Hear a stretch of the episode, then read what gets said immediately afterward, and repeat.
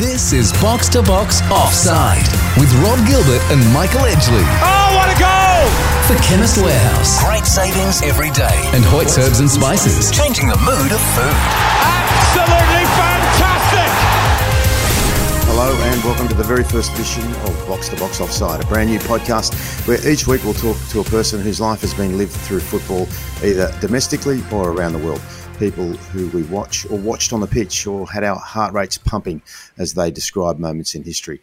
Those who wrote the prose and descriptions of iconic moments and the ones behind the scenes who set the stage for the stars on it. Now, when the lads offered their nominations, there was only one voice we agreed on to kick us off.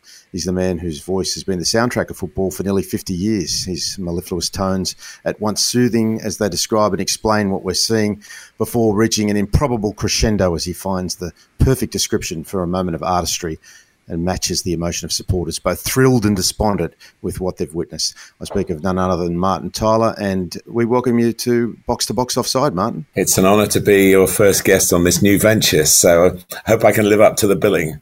I suspect you will, Martin. Um, now, it would be remiss of me at this this moment in history um, not to ask of your memories of Her Majesty Queen Elizabeth's passing. Um, her uh, her loss has been felt deeply around the world. Uh, in Australia, um, some of us were, were surprised even to see the government announce a public holiday, but it just fit, seems like the right thing to do. But in your career, um, you, you would have met Her Majesty over the journey. No, no, I never met Her Majesty. It's, uh, it's a, a regret, really. Um, I think everybody in the country wanted to meet her, so she didn't have time for us all.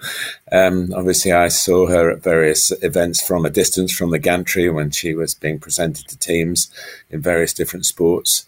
Um, and of course, I do remember when she came to the throne, which has been sort of surprisingly my reaction to it all. That I can remember the coronation in 1953. 1953 was a, a wonderful year for uh, the United Kingdom, um, including winning the Ashes. I'm sorry to mention that, which was a, a really, um, a really improbable event in post-war Britain and uh, Everest was climbed, um, and this beautiful young princess ascended to the throne. And none of us, even her, I'm sure, would have imagined that the reign would be so long and so glorious. And mm. yeah, we've all shed a tear, and um, only pay my greatest respects. Uh, sadly missed. Wonderful to have had 70 years of my life alongside a great monarch. Just uh, one subject and mm-hmm. um, but I think I speak for for millions of them. I think you do, and well, very well said, Martin. Um, now, Martin, I mentioned off the top you've been calling football for nearly fifty years, but your your broadcasting broadcasting career is something of a sliding doors moment, which we'll get to. But I recall talking to you some time ago. Um, that the first ball you ever played with was more likely to have been a, a Duke's cricket ball when you came from a cricketing family. Um, you still got a picture of a four year old Martin with a family friend who also happened to be a member of Sir Donald Bradman's 1948 Invincibles, the leg spinning all round a Colin McCool. Um, so this would have been a year after that tour um, and that sobriquet of the, of the Invincibles, um, funnily enough, with your uh, football career to come was bookended by the Invincibles of uh, of Preston North End in the late 19th century and the Gunners uh, in the early part of the current one. Yeah, I mean, it, it, was very strange how Colin McCool ended up in my grandfather's garden, bowling leg spin at me, um, um, and being kind enough to let me hit one or two. but uh, like all good professionals, making sure that the um, the art that he possessed, the skill that he possessed, was also on show, which left a great impression on me. Um, and yeah, I think being successful in sport and it, uh, so much of it is about winning. Um, not losing comes next, I guess. Not all sports uh, allow that. Yes, the win or lose sports, you, you probably much harder to be invincible. But um, I, I, think the uh, the Arsenal achievement remains of my broadcasting time, you know, one, one of the great achievements. And I always start each season thinking, I wonder whether anyone's going to do it again. And uh, we, we've got a couple still going on that run at the moment who should have played on Saturday, uh, Manchester City and Spurs. But um, obviously, for, for reasons everyone knows, it didn't take place. Uh, so yeah, it was a it was a great introduction into sport through through my grandfather who who played minor counties cricket for Cheshire. Played one first class game at the age of forty eight. Um, if you look it up in the cricket statistics websites, I think he, he got a lot of wickets playing for maybe the MCC against Ireland, but it was a first class game. And so I'm, I'm proud that um, down the line from that, my, my cricket, funny enough, I went to the test match yesterday, uh, which was um, obviously the, the cricket authorities allowed the game to go on as a tribute to Her Majesty and an extraordinary day's play, which really should have gone to the conclusion of the match, but the regulations worked against it. Um, as we're speaking now, England began ready to go and wrap up the victory, I'm sure. So cricket's always been there in, in my background and in, in my interest, but there was something about football that uh, took me down a different path. I think mm-hmm. uh, with cricket, you're very much an individual in a team sport. I, I like the teamness. I've always been part of a team in television uh, I think it's a very important way to live your life. You're only as strong as your weakest link, and make sure you're not the weakest link. You know, mm. so um, that's the way it's panned out. Yeah, it, it, I think I'm doing some reading um, ahead of our, our chat. Uh, I think your grandfather gave you what was probably your first umbro. Um, uh, cricket didn't win the battle, as you say, but uh, but in the early stages of your life, um, you, would sort of planned to make a, a, living out of scoring goals rather than uh, than mm-hmm. calling them. Um, uh, the the story of uh, the call you got from Wilson FC's Alan Humphreys. that's that that moment where where you declined because I think you were living in London London at the time, and and uh, the only guarantee of an income was if you played firsts football, um, but you wouldn't have made money if you played in the reserves. So you knocked it back. That's spot on. I, I sort of knocked it back. I did train there for a month uh, surreptitiously. I was still playing for another club. I look back on it now. I, am not sure that it would have been allowed now. Um, but I, they they trained on a Tuesday and a Thursday, and I trained on a Monday and Wednesday with the club that I played for. So I was the fittest probably I've ever been in my life. Um, but I didn't quite have that belief that I would be in their first team all the time. And yeah, the the money, which was of course shamateur, we called it in those days. Um, mm-hmm. it, it, was an amateur sport at that level, but players did get paid, and some got paid a lot and turned down the chance to go into a, a, the football league because they were earning more in brown envelopes in non-league football. Um, but it wasn't a, a, huge amount, even if I'd been in the first team. And I guess I often look back on it and think if I'd really believed a bit more, maybe I would have done a bit more, but we wouldn't be having this conversation now. So I think we've done okay uh, at this end of it. I think I think it's worked out okay. And if you believe in destiny, and some days I do, and some days I don't, but um, if it was meant to happen, I'm truly grateful that it has happened.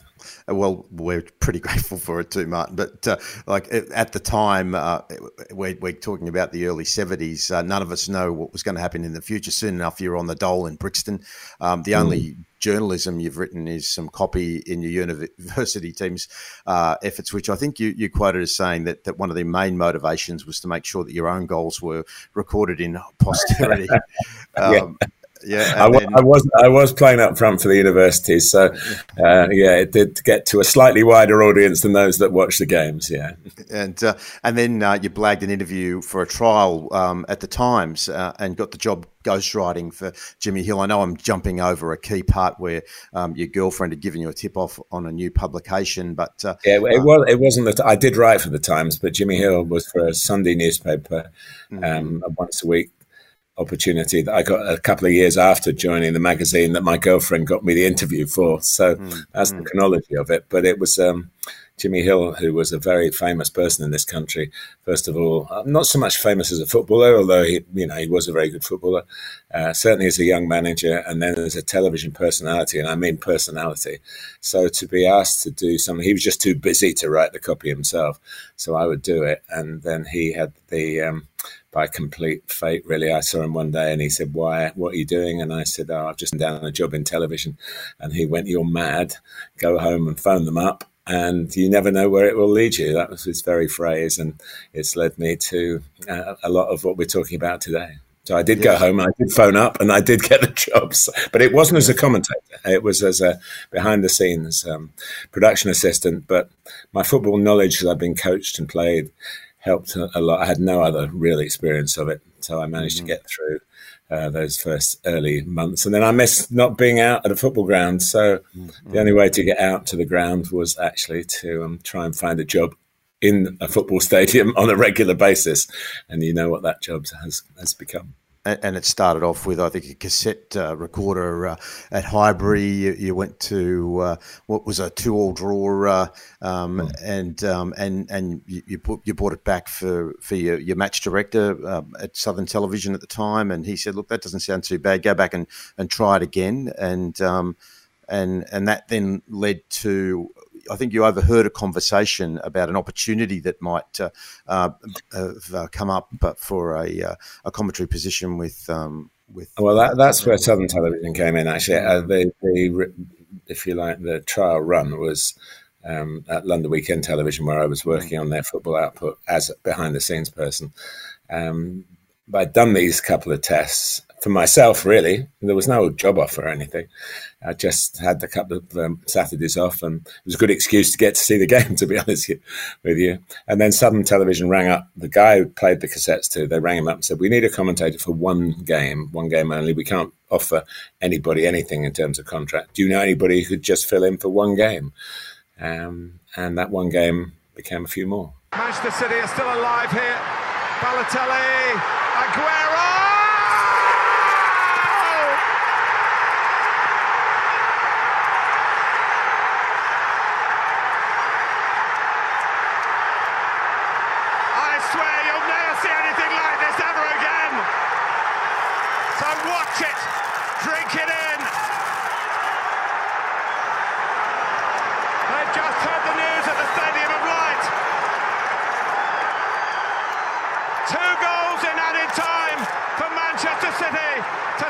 The title away from Manchester United. The Premier League years, Martin, where you're, you're so synonymous as a as a voice there. Can you take take us back to about the time that that this was all coming together? Um, how were you approached about about the job at, at Sky? How much did you know about their plans for the broadcasting? And you know, looking back now, did you did you think back then? Did did you have even a sense of how big it was all going to turn out to be? Well, to answer the last point first, no, I certainly didn't. I don't think any of us did. Um, what had happened is I'd not gone directly to Sky. I joined a, a different organisation. This is the early attempts in, in the UK to get satellite television um, off the ground, literally off the ground with the dishes.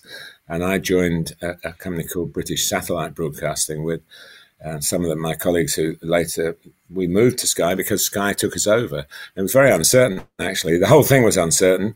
Um, I definitely wasn't first choice to go into the satellite television industry. A lot of more experienced commentators, though I was reasonably experienced at that time. I, I look back on that and think I'd had 16, 17 years of broadcasting. So I was probably not too old and just experienced enough. I sort of ticked that particular box at that particular time.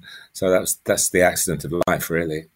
Um, and um, so I went into satellite broadcasting with no Premier League, 1990, um, and then Sky took over the company um, because they were winning the battle with the dishes.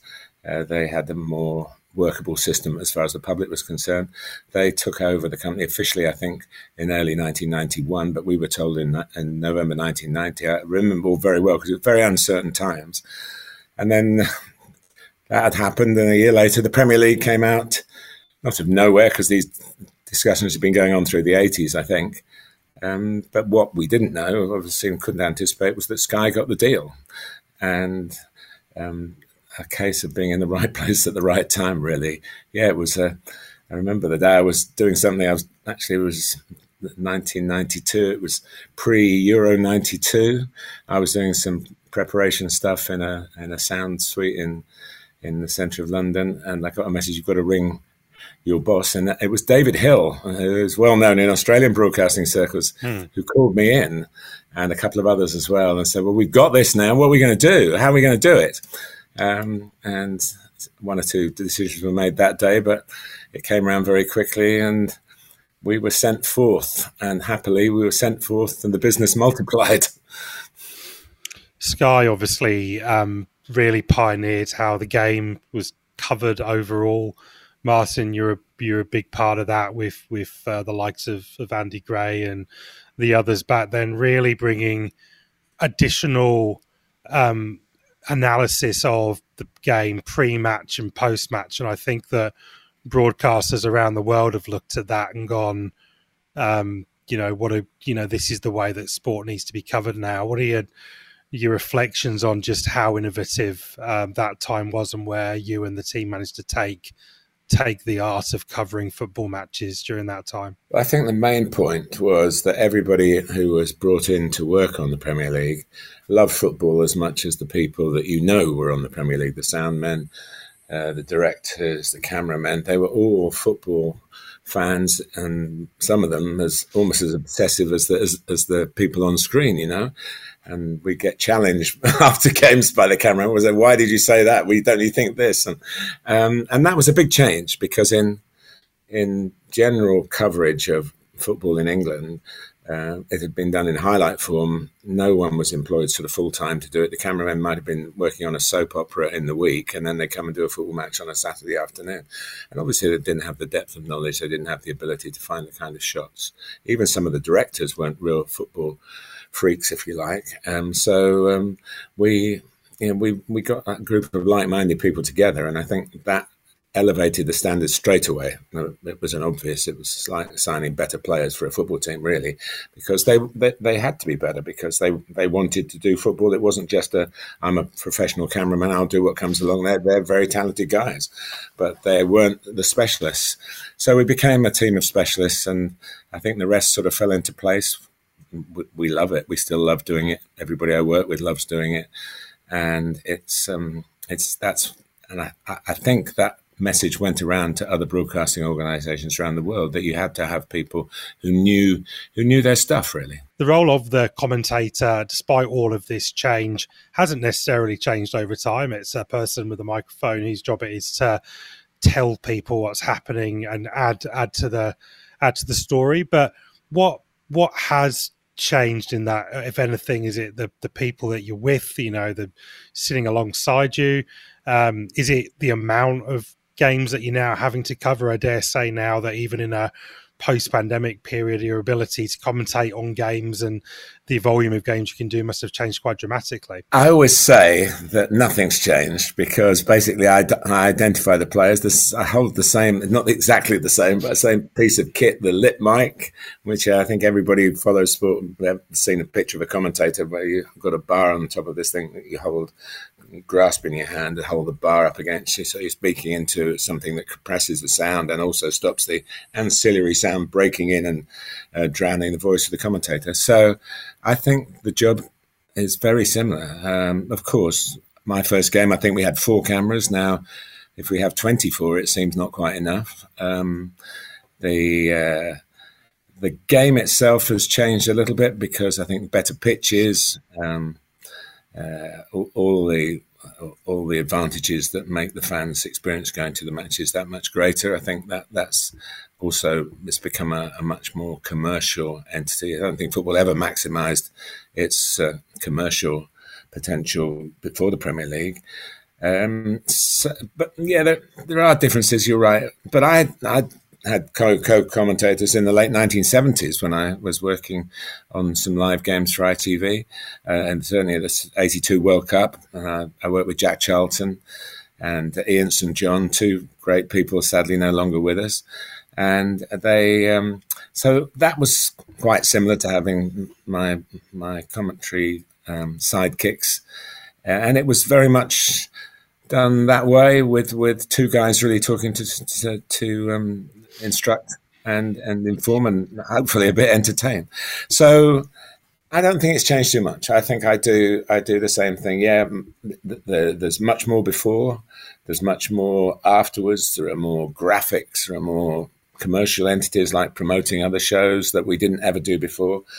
But actually, if I come away having done 100% identification in the game and got the score right, I'm doing what I'm there to do. So um, ho- hopefully, uh, it's the other things that have changed. But for commentary, it, it is just feeling the game, smelling the fixture, and trying to trying to get it right. Of course, you can't get it right. It's it's an impossible job to do perfectly because it's unscripted.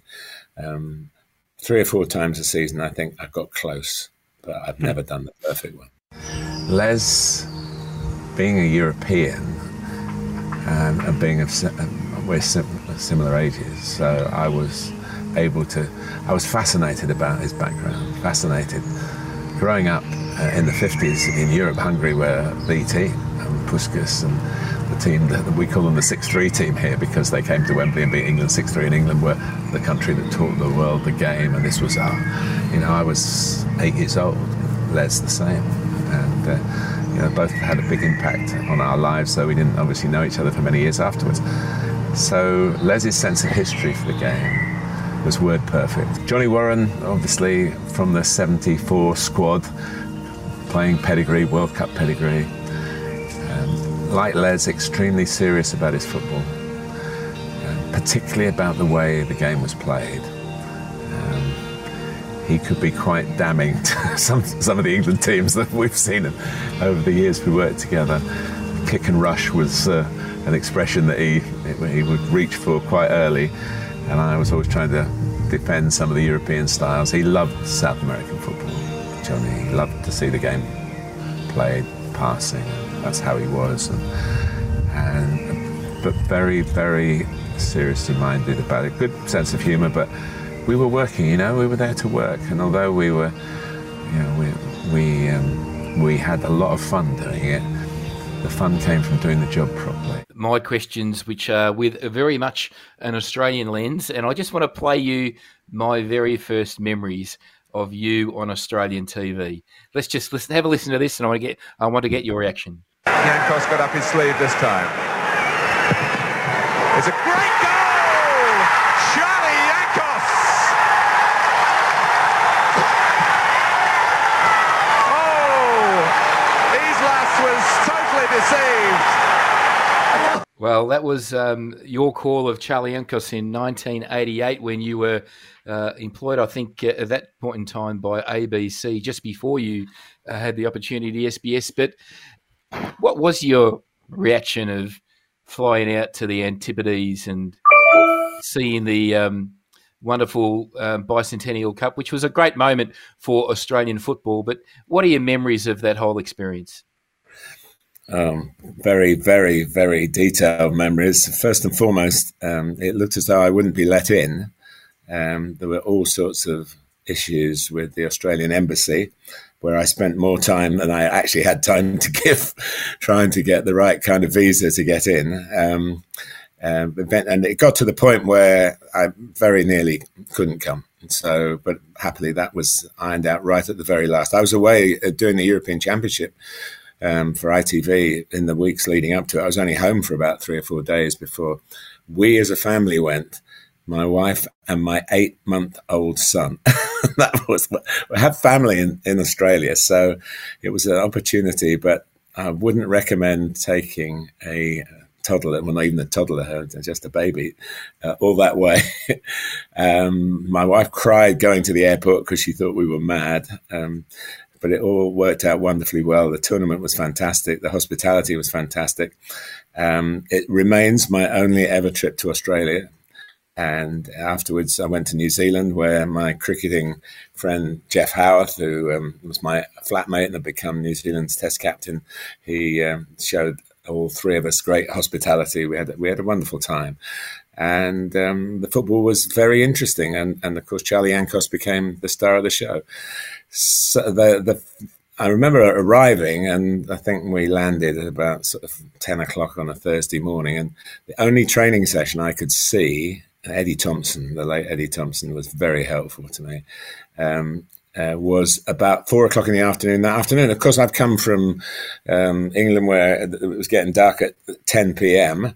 Uh, to the winter in Australia where it was getting dark at four. And I sort of peered then. There were about 25 players in the in the Socceroos squad, and I was trying to learn who they were. I knew John Kosmina was the only one I knew because he played in England, and and this sort of it was like a, a strange movie. I was looking in the dark in poor floodlights and trying to assimilate all this information, having had no sleep for the last 48 hours. So, um, but it got a lot better after that, and I, I had a great time. So, and of course, I met um, in the Parramatta Stadium. I met uh, Dominic Galati of, of, SBS, and that really was, um, I guess, the great legacy personally from that particular trip. Well, that's a good segue. I mean, um, it's been much documented that you met uh, Dominic in the stairwell, and he said to you, "How about you come and work with SBS?" And I think in the nineteen uh, or the next World Cup, you did uh, thirty nine matches. Uh, your voice was broadcast in Australia, so that is um, been well documented at, at, at, your time at SBS. But I want to uh, delve into your personal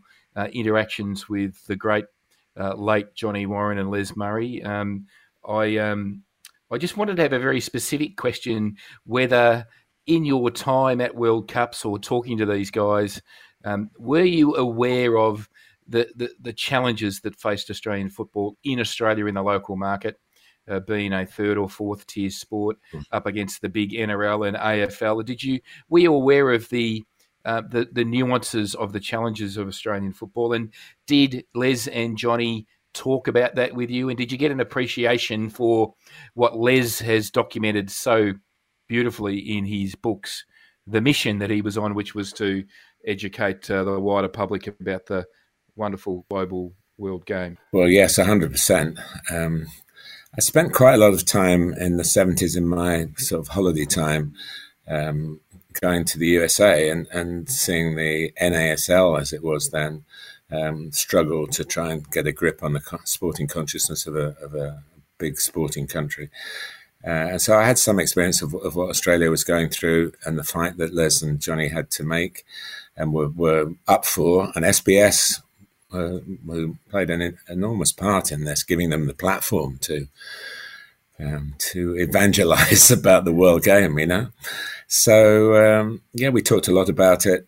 Um, I've always believed, and this is the message I would try to give to them there's, there's room for all, you know. It's not about trying to be number one, it's trying to be the best that you can be, and let's see what happens, you know. And the organisation at times of, of the, the league in, in Australia has been difficult to uh, align that with a, a, crusade to try and bring more and more um, spectators and, and, athletes into into our game, as we called it, um, not our game, but everybody's game, but the game, the world game. And I suppose that's where the sense of competition really, really kicks in. It does happen in the media. I can remember in 2018 being put on hold by a, a radio station because of um, the uh, Aussie rules results, So there was a story coming in, and I'm thinking, I'm at the World Cup. you know? What is this about? uh, but um, th- they were right. That was their editorial call. I'm 100% sure they were right, and I waited patiently. But there was a slight tinge of, I suppose, you know, come on. But but I knew like, the background of Johnny and Les had given me was um, very clear cut, really. So. I'm in no position really to judge how that particular um, storyline is developing now in, in 2022. I might be in in three months' time when I've done a World Cup for SBS and and and hopefully you know in a different time zone and a different time of the year, but where it's winter for us, it's summer for you. So there's another challenge is whether people will watch more. I don't know. We'll have to find out. They will have views on that. I know I'm doing certain commentary kickoff times to align with the um, peak time viewing of the of the competition. So, so we'll see. But they were wonderful people. Uh, a privilege to know them.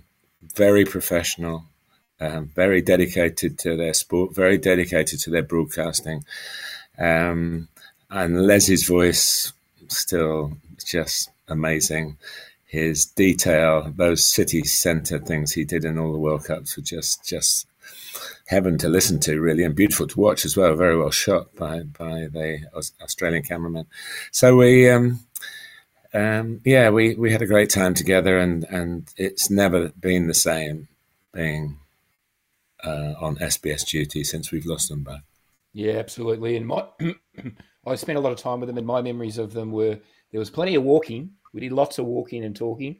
Um, there was uh, plenty coffee. There's a lot of coffee drunk, a lot of yes, cappuccino. Of coffee. Um, and um, I'm sure now that they're gone, we can reflect on this too. There was plenty of um, waving away the cigarette smoke there was plenty of smoking going on. Um, but also Les's pronunciation, and Yeah. um, you must have had some interesting discussions with Les about pronunciation of players' names because um, you know Les with his um, SBS hat on would try and get them right all the time, but but you know what a player's called um, in his home country versus around the world. Sometimes it's different things. So, did you get any any discussions with Les about how we should say this player's name or that player's Oh. name? Stacks, stacks, because we, we, we were very similar, really. It was trying to convince the public that we were right that was probably more difficult. Um, yeah, I mean, even now, I mean, uh, one of the things that we will do, in, in, in not just in Les's memory, but in proper professional broadcasting, we will go through what we think the the players should be called. And and um, in the Premier League and, and I think for the European Championship, I'm not sure that it was done for the last World Cup. Some some um, clever um, uh, sports publications put out their own list of pronunciations or their own. You can get get the files, uh, the audio files online. Um, and the commentators all try and you know follow the the same message, but it's not always easy. Um, and and there will be people who are listening to this saying, "Yeah, but he says this, and I think it's this." And really, all you can do is say, "Well, this is what I'm going to call him," and and um, unless proved otherwise. If the, if the player, sometimes the player will say, "I don't mind what you could, what, what, how you pronounce my name." Others will say, "Well, uh, they've changed their mind." I mean, Paulo Wanchop for about a month was Paulo Wanchope. I'll never forget that because on both occasions, the beginning and the end, I was. Uh, he came to me and said, "No, I want you to change back to Wanchop now." And having told me that, that his mum had said it should be this, um, so we try. Um, yeah, it's it's probably a bit more of an issue for us in the media than it is for the listeners and the viewers. I think so, but it will be high on the agenda in World Cup 2022 preparation. I can promise you that.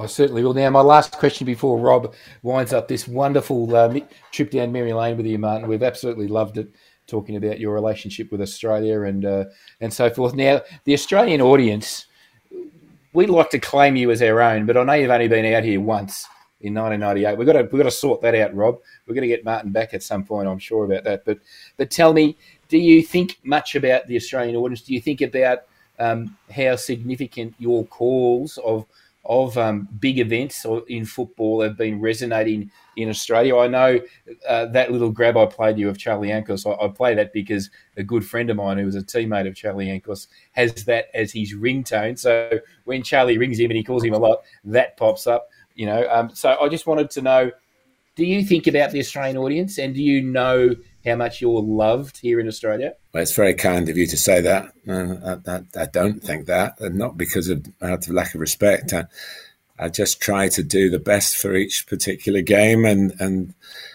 I've always believed that if one person listens or twenty million people listen, it's got to be treated with the same respect. So I'm sharing my love of football with those who who I'm not saying forced to do it, but I'm the one on the air. They can always turn the sound down if they don't like it. They, they, um, um, but I, I just try to be fair, to be fair to the players, to be fair, to respect the sport, to try and be judgmental when it's required.